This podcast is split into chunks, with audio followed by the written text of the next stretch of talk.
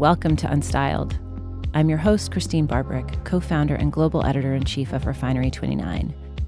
Each week, I invite a notable person to come in and talk with us as we explore the funny, inspiring, sometimes heartbreaking tales of life, work, and love, as told through the things that we wear.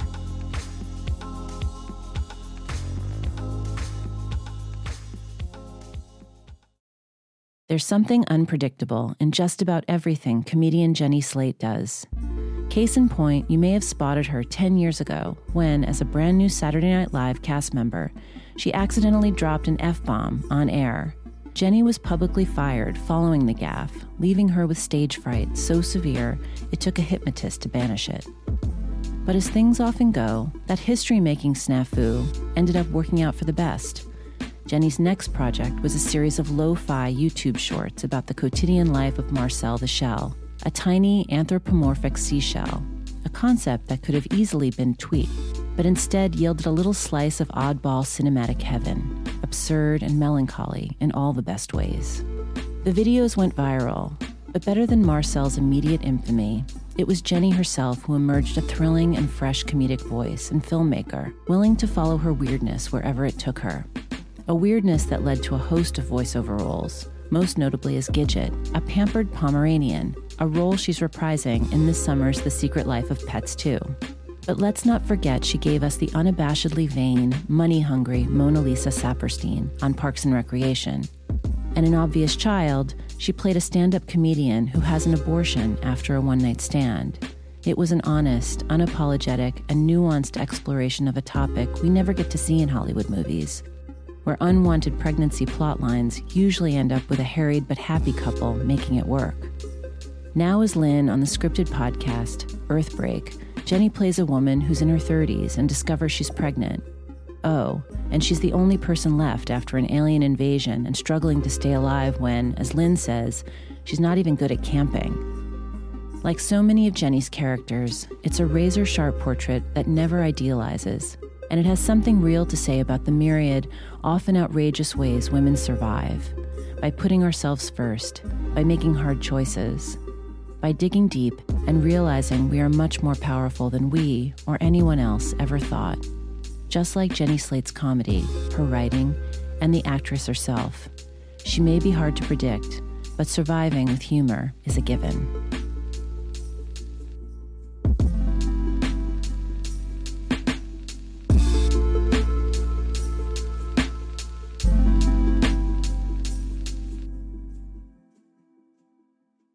Jenny Slate, it is such a pleasure to have you on Unstyled today. Thank you so much for being here. Thank you for having me. I want to start off by just talking about your childhood. Both of your sisters are in the sort of wellness field, right?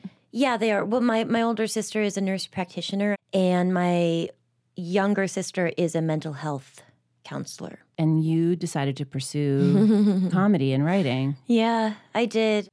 I wanted to be a actress. Mm-hmm. Yeah, I didn't really want to be a comedian. Not that I don't like doing it. I just, when you're a young person and you don't know anything about the entertainment industry, you're not like, what are the different categories or my way? I mean, I guess now young people know about the entertainment industry, like, like the specific medium that they want to actually yeah, pursue. but also how it all works. Like I had no idea how anything worked. And I just wanted to be a lady on the screen like the ones that I saw and related to. Like who did you relate to when you were younger?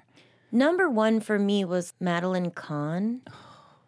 You know, What's up, Doc? She just had a really good style, and I just felt like she was really sexual mm-hmm. and she was really doing something specific. And it just felt like every time she was there, she didn't have to change anything about herself. And she was always drawing your eye, and you couldn't tell if the light was shining on her or the light was coming out of her.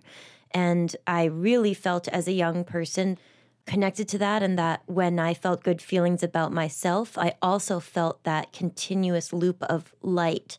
Does it come from me or is it coming to me? And wow. it just like felt really good. And I wanted to be like that and be that. Madeline Kahn, if some listeners aren't familiar with her, she was the lead actress in Young Frankenstein, which mm-hmm. was such an incredible movie. I was born in 1982, so the people that I remember being in the zeitgeist as the pretty people were like the aunt from Full House that I can't remember her name, but now she's in really big trouble because of college Lori stuff. Loughlin? Yeah, that lady. and like Tiffany Amber Thiessen. And I like didn't get it. I, I mean, I got it. I thought they were great and pretty and all of that, but couldn't relate to that and Yeah. felt shut out by that and actually felt angry about it. Wow. Yeah, from a young age. Like, why does that get to win or something? I don't know. And I think also that type of petulance and maybe a little bit of greediness is something that I've had to temper in my life because I don't think it's great. And I also think a lot of it comes from like a very, very silent but conditioning of misogyny that goes into young women. That's just like, you should be like that. And if you're not like that, you should be upset about it and not like yourself and compete with other women to try to get as close to that as possible. I just think it's garbage. I remember my aunt once telling me that the specific conditioning that happened with women was that we were always sort of led to believe that there was a limited number of jobs that Oh, we yeah. could have, a limited number of cool guys we'd want to date or, or even marry. And so you had to actually compete with your peers and you had to actually be ruthless when it came to sort of getting what you wanted. yeah. And here's the readjustment on that, at least for me, is yeah, there's a limit. It's called your preference. Mm-hmm. Yeah, there's a limited number of jobs for you because you don't want to be whatever you don't want to be. Yeah, there's a limited number of partners because some people aren't going to be attractive to you. And then there's the world, which is like, yeah, we don't pay women as much. We don't give women the same power that we endow men with and let them just like run around with it. But man, if I could go back into my 20s, the first thing I would strip myself of is exactly what you're talking about. Just really feeling like some women were on my side and other ones were trying to take something from me and feeling like really disoriented and freaked out and just all revved up about who's going to get what and really not taking any time to think about like what I actually might like specifically. Do you think that the industry that you're in kind of exacerbates that a little bit? Yeah, Yeah. of course I do. So do you think you chose it in maybe some conscious or unconscious ways so you could work through this, some of that stuff about not feeling like you had to compete or compare yourself to other actors? Yeah, like I didn't feel bad when I saw like Baywatch or something. I just always thought, Not sorry, but that's garbage. Yeah. Yeah. I just thought that's garbage. And I don't feel bad saying it. I get that it's like fun and stuff, but yeah, I think it's bad. I don't care. And not for me. Yeah, not for me. But the stuff that I've had to work through, I've always thought, oh, that's really specific to me. And then the more that I have had what bell hooks would call a, a raising of my feminist consciousness, the more that I'm like, mm, there's actually a lot of shit that I do because I've been around many, many unconscious misogynists. And I think I was one of them. You know, I was like pretty socially disenfranchised in school and felt unseen.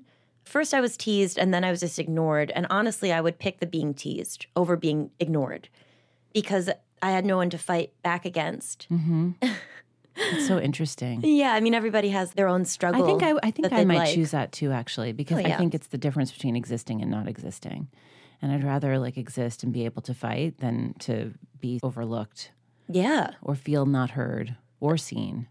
sure. I mean, especially if you want to be seen. That's something I've always had in me that I want to be seen. And again, that I've had to come to terms with and not feel bad about it. Like being called a ham or she wants attention. Yeah, she wants attention. You know, What I are you was, talking about? but you mentioned Gillian Robespierre before, and I said her name correct, right? It's Gillian a, Robespierre. actually a hard G. Gillian. Gillian Robespierre. Mm-hmm. You mentioned Gillian Robespierre before, and she actually wrote and directed Obvious Child, which was a film that you were in. So, Obvious Child is, it's hard to describe it because I just never felt that the abortion that the main character has is the centerpiece. Mm-hmm. Or maybe I just want to change the way that we speak about abortion or the way that abortion is weighted anytime it is within any sort of discussion. That, like, the focus just goes there.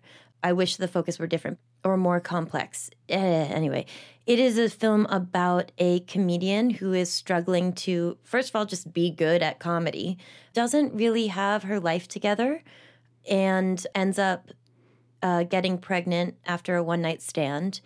And it is really about her going through the experience of wanting to have an abortion, having an abortion, and how that connects her to other people and how seeing herself in a new way because of the decision that she's been empowered to make for the path that she wants to take in her life opens her up and changes her. And it's not meant to be like, if you choose to have an abortion, it means that you care about your career. Whereas mm-hmm. if you don't, you're a sucker or something. It's not, there's no message in that way. It's more about just this woman. It really, I feel like the movie's about her personality and the way that it feels to be around this character. But I think the movie was um, really important for a lot of people because it just kind of revealed a culture that many of us think of as normal. Uh, yeah. Uh, and many people think doesn't exist and showed a different type of person getting an abortion.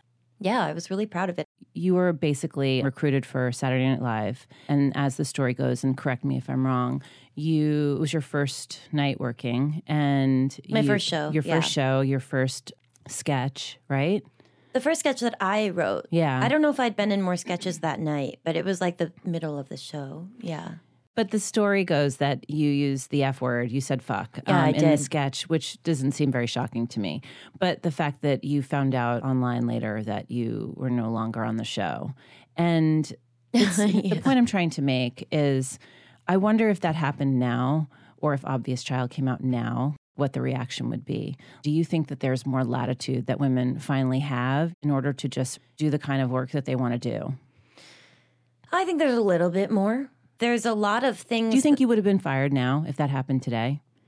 I don't know that I was fired for saying fuck. Really? I think I was fired because I didn't fit in there and Lorne didn't like me and I have no idea what's inside of that man's head. But who couldn't like you? I mean, I don't know if he liked me or disliked me as a person, but I don't actually give a fuck what he thinks about me. I've got to tell you. And maybe I never did, and that's and why I, I got fired.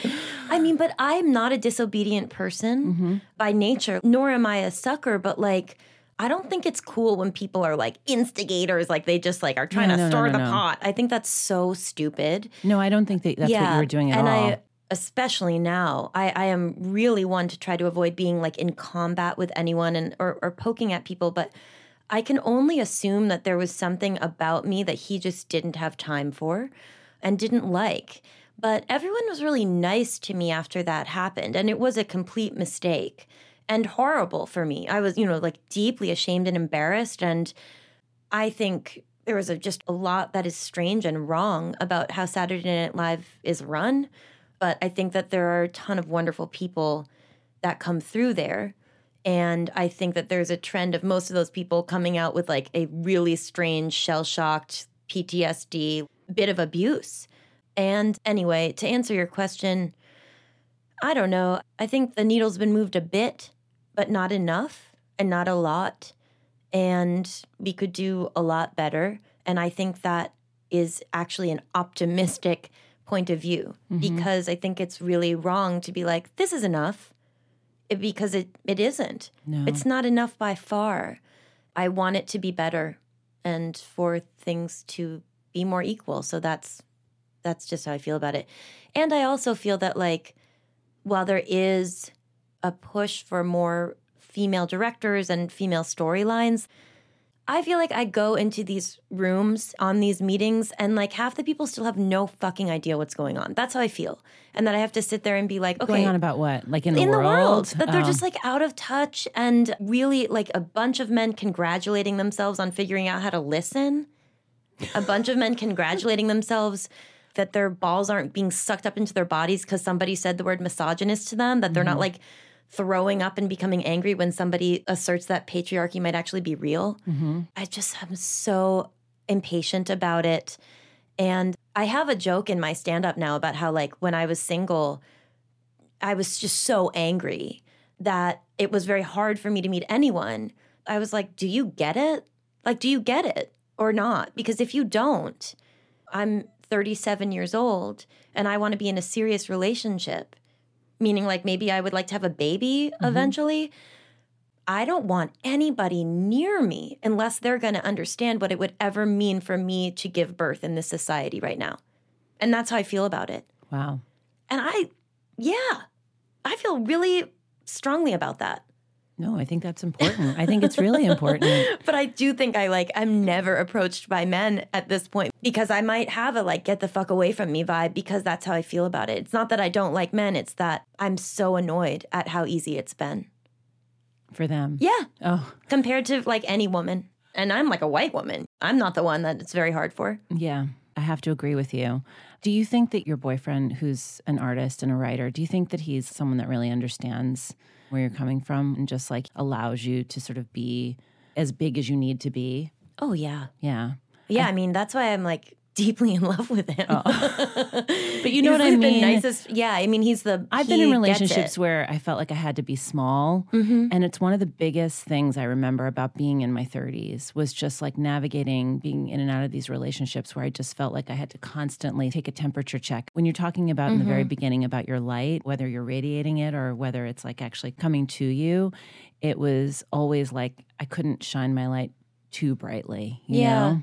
I think especially having a propensity of dating artists or people in the creative field, it just felt like very tenuous all the time for me. Mm-hmm. I don't know if that's sure. if that's your experience, but I think part of going through my 20s was unconsciously guarding that light mm-hmm. and then blasting it super hard because I was just feeling like it's either going to be put out or it has to be totally on. And that actually, for me, just in my own emotional makeup, is exhausting. And I can't live that way because I'm actually like, even though I I can say like I guess I have a get the fuck away from me vibe or whatever, like I am maybe a mass of contradictions, but like a very gentle person. And I need I need kindness and softness and I need to be able to be many things at once. And I just didn't I don't think I gave myself that chance in my 20s because I don't think that I believed that anybody would accept me unless I was like on all the time. I, I felt, felt, a lot of too. pressure. Yeah. But now I I don't know, I've been through many changes and I, I would say the past 5 years of my life from like age 32 to 37 have been the best years of my life, the hardest years I've had so far and Why hard? Well, I, I had a lot of disruption in my personal life. Mm-hmm. And do you feel comfortable talking about it? Yeah. I mean, in certain ways, there's some stuff that I'm like, I just don't want to talk about that anymore. But in terms of my own emotions, yeah, I'm comfortable talking about everything. So, what was the headline? I think that the headline for me was that I really needed to figure out what I thought about myself when a man was not defining that for me. Wow. A love relationship. Everything for me was my worth, even though in my work, I feel that I'm really strong, and in my ideology and my connection with reproductive justice or social justice, how I feel about those things, I feel so clear. And then in my personal relationships, could be very unhealthy and not being a person that I liked. I really look back at the end of my marriage. I'm like, ooh, I don't like that I was like that. I'll never be that way again and going forward in the next couple years, the most totally bonkers I probably have ever been. You know, many regrets about much of my internal world at that point. And the one thing that I learned was shame is really useless. But just because it's useless doesn't mean that it's not also incredibly destructive. Yeah. And I feel shame deeply. And so I need to be with somebody who will let me make mistakes and not shame me. And that's a hard person to find. And it's hard to find in myself. And I'm not there yet. I'm not there yet. But I'm really getting there.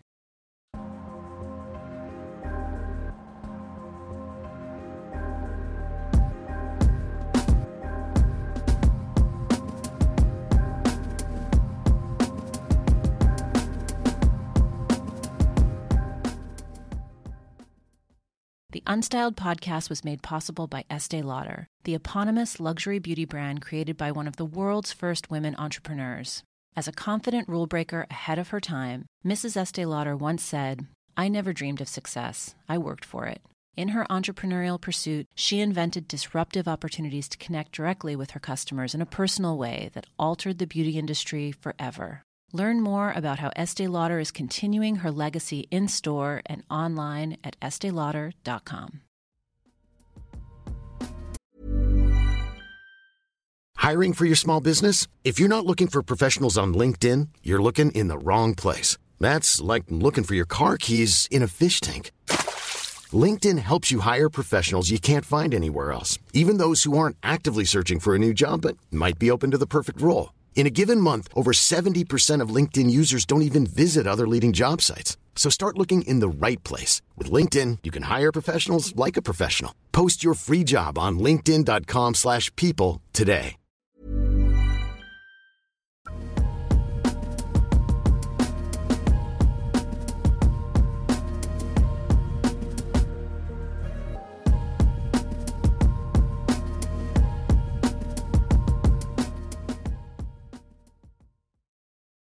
When I feel my emotions, they're never at 20%.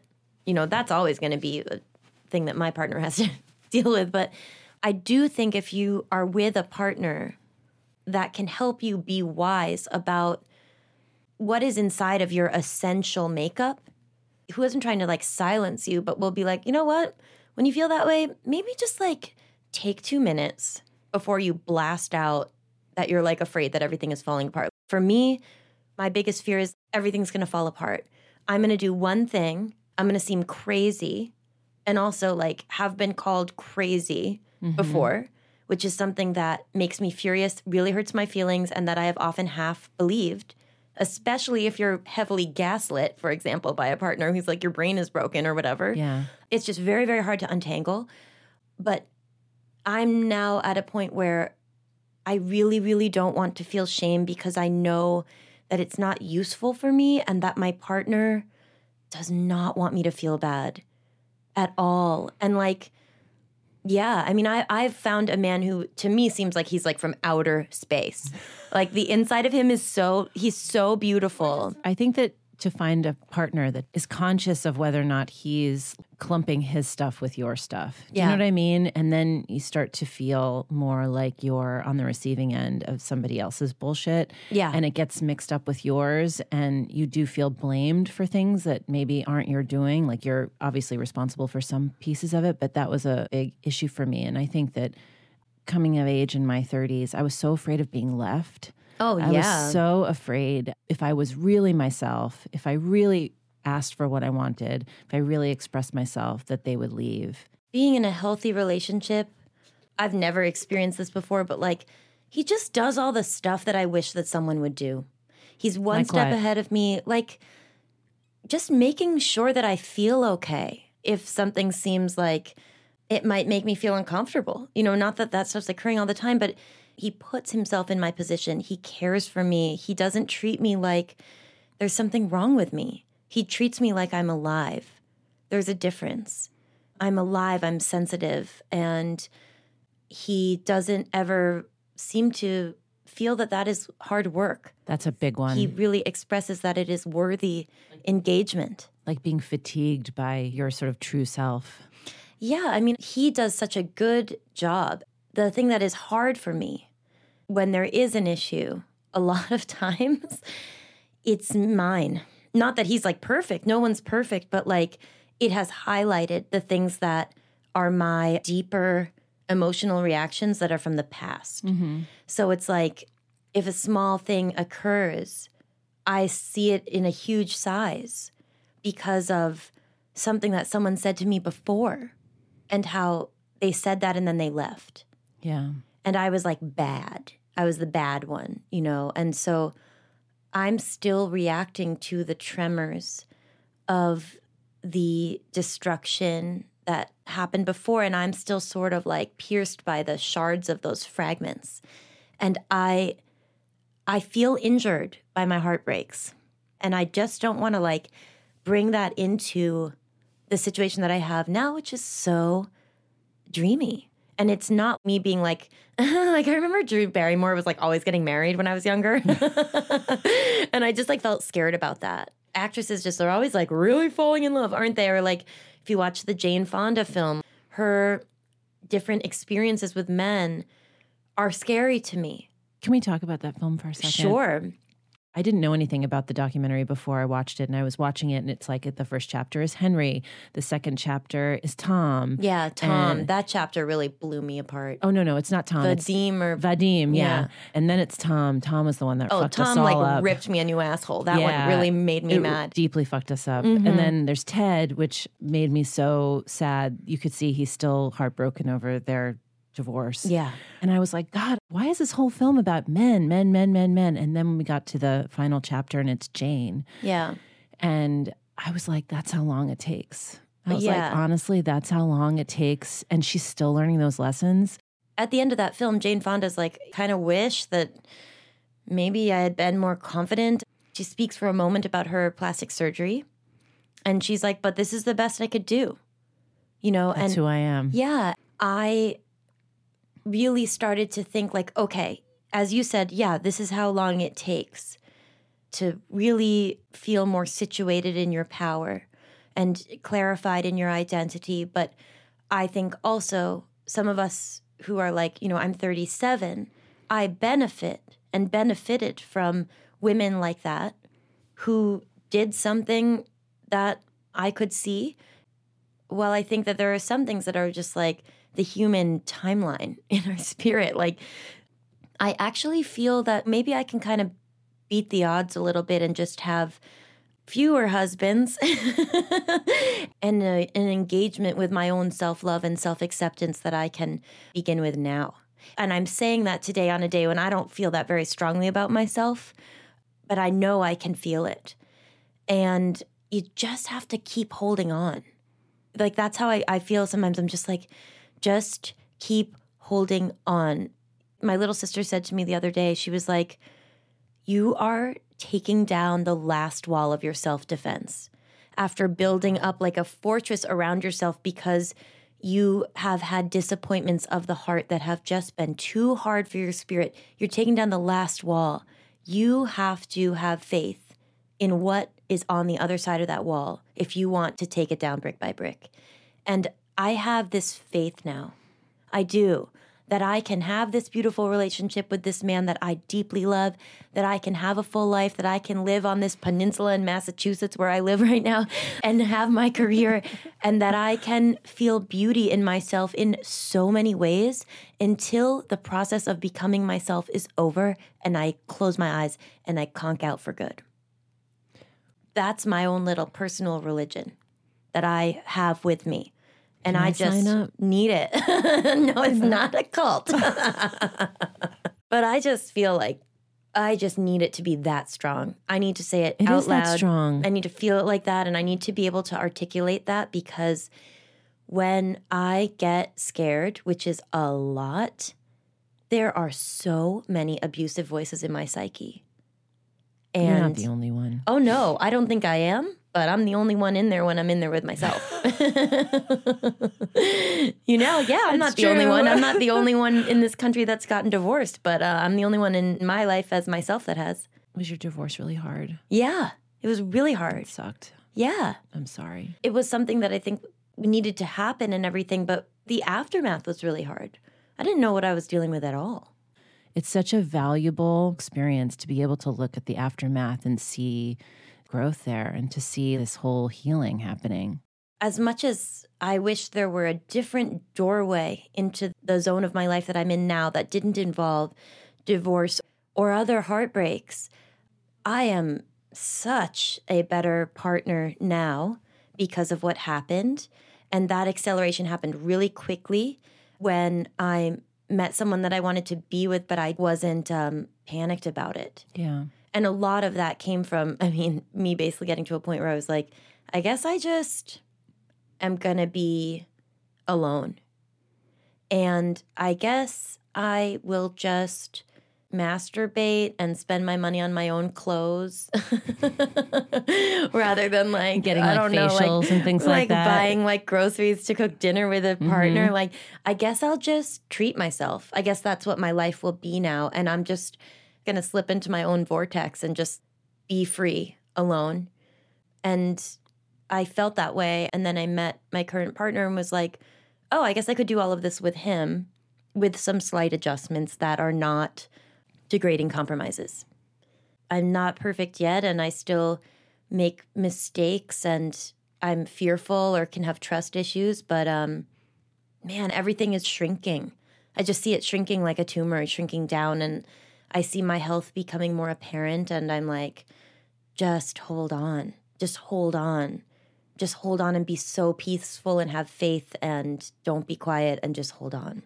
I think also just knowing that you can be in that relationship and make mistakes because I think it's so important when you enter into a new into a new relationship and you feel like I'm not going to fuck it up. I'm not going to fuck it up and I'm just like you feel so self-protective Yeah. and if you fuck up, you fuck up. It's okay. We all do and it's like I still have feelings. Sometimes I'm going to wake up in the morning and my husband and my kid are going to be gone. Right. They're going to be mean, like, "Bye." and it's just and that's not going to happen you know and the other thing that so many people have said to me and that i've said to myself but i when the bad me is in charge it's hard to believe but it's like why would you want to be with someone that if you have a big emotional reaction not an abusive emotional reaction but like you just start crying really hard that they're like whoa man that was scary and they like leave like why would you want to be with that guy or that woman I want everyone to listen to that because I think that that is a really, really big statement uh, because I think we have all been there. Yeah. I think that you cannot avoid trauma or suffering. There are things that happen to us because that's the kind of animal that the human is. We have those reactions, they're part of how we're alive. But for me, I really don't like the idea of waste. And I don't like the idea of like drag, that something's heavy on you and it really reduces your speed forward. And while I can be impatient, and I am constantly trying to go from potential to kinetic in terms of like my energy. That's just what I'm like. For me, all of the things that have really, really hurt me are the things that I am starting to put into my own art. Can we talk about that for a second? Yeah. So you have a book coming out. I think it's in November, right? It's Yeah. called Little Weirds. Mm-hmm. It looks really, really beautiful. I can't wait to read it. But tell us a little bit about how long you've been working on this book and like what it's about. Well, I wrote it over a year. You know, I wish I could say I spent a long, long time on it, but that's not how I work ever. When I do stand up, I have like bullet points and then go up there and do an hour. It's never written. And the same was this book kind That's of so like, impressive. is it? I mean, it's just like kind of what I'm like. But getting up in front of a crowd of people with just bullet points, I mean, I can't even imagine anything more terrifying. I would have diarrhea for days. Sure, I do have literally. diarrhea. Oh, okay. Yeah, All right. I well, have that's diarrhea. good. I would literally have diarrhea for days. I would just have to bring like a can of Tucks with me and just feel the burn. Yeah. Oh, yeah. My career has destroyed my asshole. I know. Um, you know, that in my personal life is just my butt's totally dead.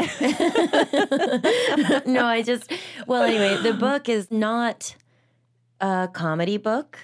I felt after my divorce, after the last election, and after really focusing on engaging with feminism and concepts of feminism as the baseline of my spiritual practice, that I was like, man, before that happened, I just felt that my life fell apart. I felt like everything was in pieces and I felt despair and I felt a feeling that my life will always try to save itself.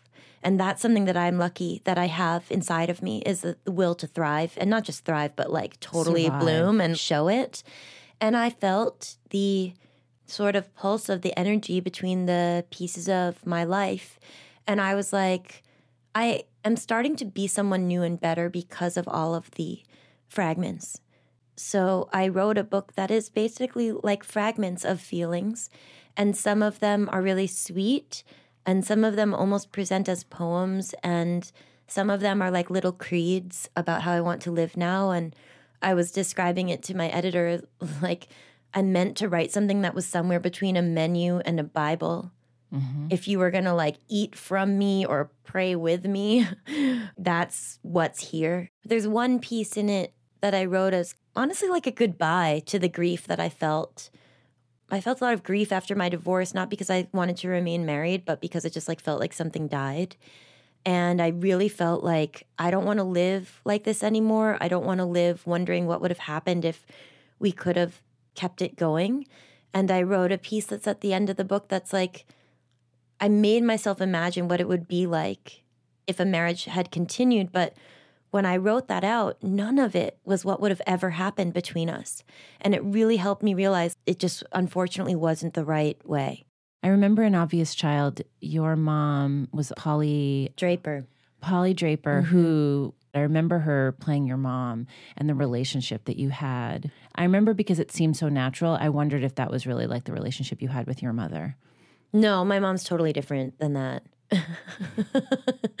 and like I only had two days or so with Polly. Mm-hmm. I mean, we got along great, but definitely that is acting and creating off of the script. My mom is a just totally different type of woman, and we could do like a five part series about it. She just doesn't have a need for the things that I have the need for. And she just has a completely different personality than I have. But she's very caring. She's never been mean to me once. She's not manipulative, but she's just energetically morose. She's just a big worrier. Is she tight with your sisters? Yeah, we're all really close. Mm-hmm.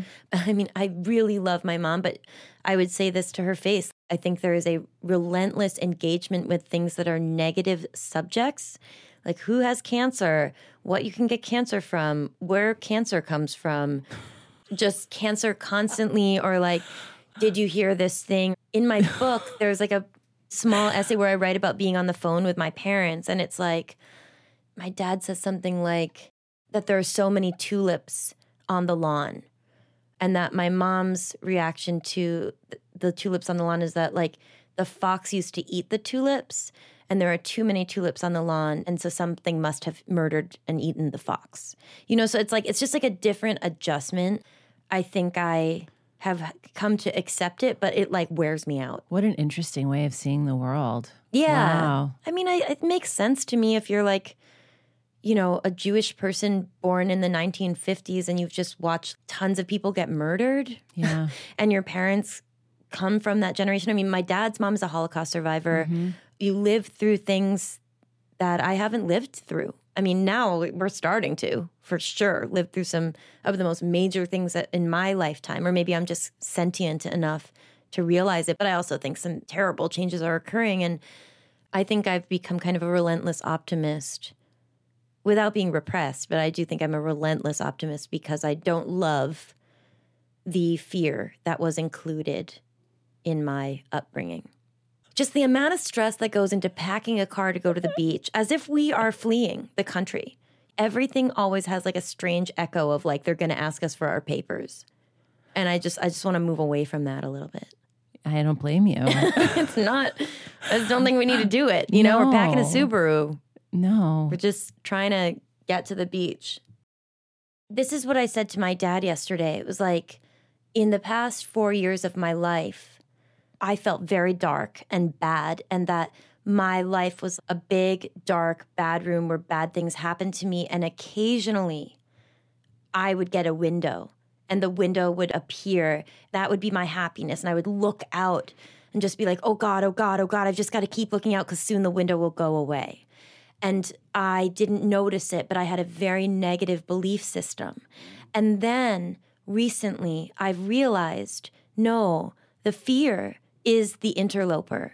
And now I feel that I live in a big room filled with light and I can go inside and outside anytime I want. And occasionally the fear comes down mm-hmm. and it pushes down the ceiling.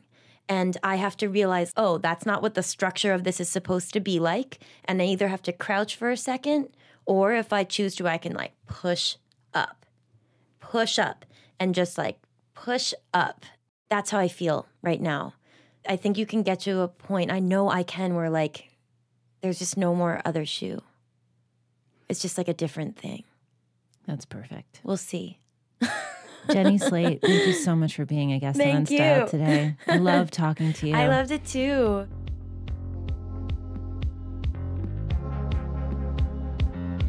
I hope you're inspired after hearing Jenny's story. For even more unstyled extras, check out Refinery29 or my Instagram at Christene Barberich. You can also join the conversation using the hashtag unstyled across your social media. And of course, we'd be infinitely grateful if you'd please subscribe to Unstyled on Apple Podcasts and rate us while you're there. You can head over to refinery29.com to find this episode and more, And make sure to sign up for our exclusive Unstyled newsletter, delivered straight to your inbox every week. Our show today was executive produced by Bridget Todd, associate produced by Jay Brunson and Rebecca Easley, and edited by Priscilla Mena and Anna Costanza. Copy support was provided by Leanne Duggan. Our theme music today is by the artist Cough, and we recorded Unstyled with Paul Ruest at Argo Studios. We'll see you back here next Monday for a conversation with author and TV host Stacy London on thriving through grief. We'll see you then.